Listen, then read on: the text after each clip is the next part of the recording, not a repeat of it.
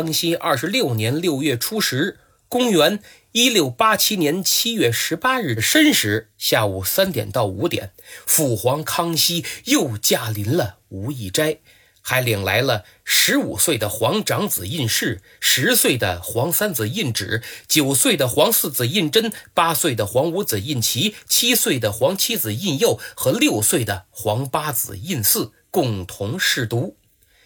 汤斌由于上岁数了，体力跟不上，这种高强度的教学实在力不从心，有点撑不住。他对康熙说：“启禀皇上，皇上教太子过严，当此暑天功课甚多，恐太子锐体劳苦。孩子太小，课业负担过重，怕他受不了。”其实汤斌这是打着皇太子的旗号给自己找辙呢。但康熙不以为然，说：“皇太子每日读书皆是如此，虽寒暑无间，并不以为劳苦。若勉强为之，则不能如此狭欲。汝等亲见，可曾有一毫勉强乎？”胤禛这孩子天天这么读书，寒来暑往，从不间断，没见他受不了啊。如果真像你说的那样，胤仍还能这么从容吗？你们天天都在，可曾发现太子读书学习是勉强为之吗？呃，这没等汤斌他们回话呢，康熙脸往下一沉：“朕宫中从无不读书之子，今诸皇子虽非大有学问之人所教，然已俱能读书。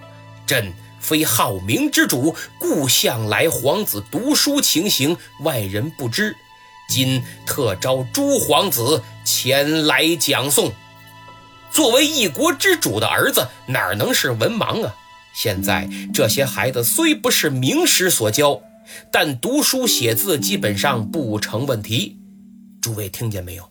从这句话就能发现，康熙敲的汤斌呢。哎，今诸皇子虽非大有学问之人所教，你们这些人别看给皇子当老师，可根本算不上有大学问的人。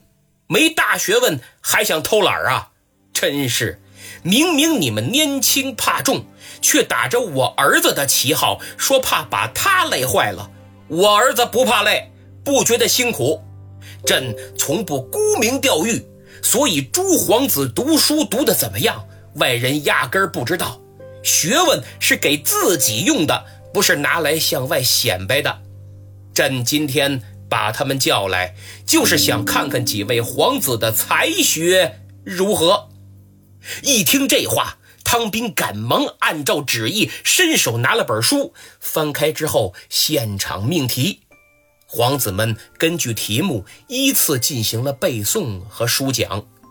汤斌考完了。康熙接着考，他让皇长子胤士讲儒家经典《大学》的格物致知，让皇三子胤祉讲《论语》乡党的第一章，哎，都非常不错。皇五子胤祺刚满八岁，一直养在皇太后的宫中，太后疼孙子，怕学四书五经给累坏了，所以就没让他学，只学了满文。康熙便让他写一篇满文。还挺好，准确无误，没错字。胤佑和胤嗣更小，才六七岁，啥都没怎么学呢。康熙就没考。至于九岁的胤禛，按说应该考，但不知为何也没考。考察完皇子们的学习情况，康熙满意的说：“朕幼年读书，必以一百二十遍为准，概不如此，则义理不能透彻。”故教太子和诸皇子读书皆是如此。随后，康熙提笔亲自写了北宋理学家程颐的一首七言律诗，又写了“存诚”两个大字，算是身体力行的给皇子们做表率。群臣连连称颂，说皇帝的小字儿秀丽，大字苍劲。这可不是拍马屁啊！康熙的字绝对漂亮，不信各位可以上网搜搜看。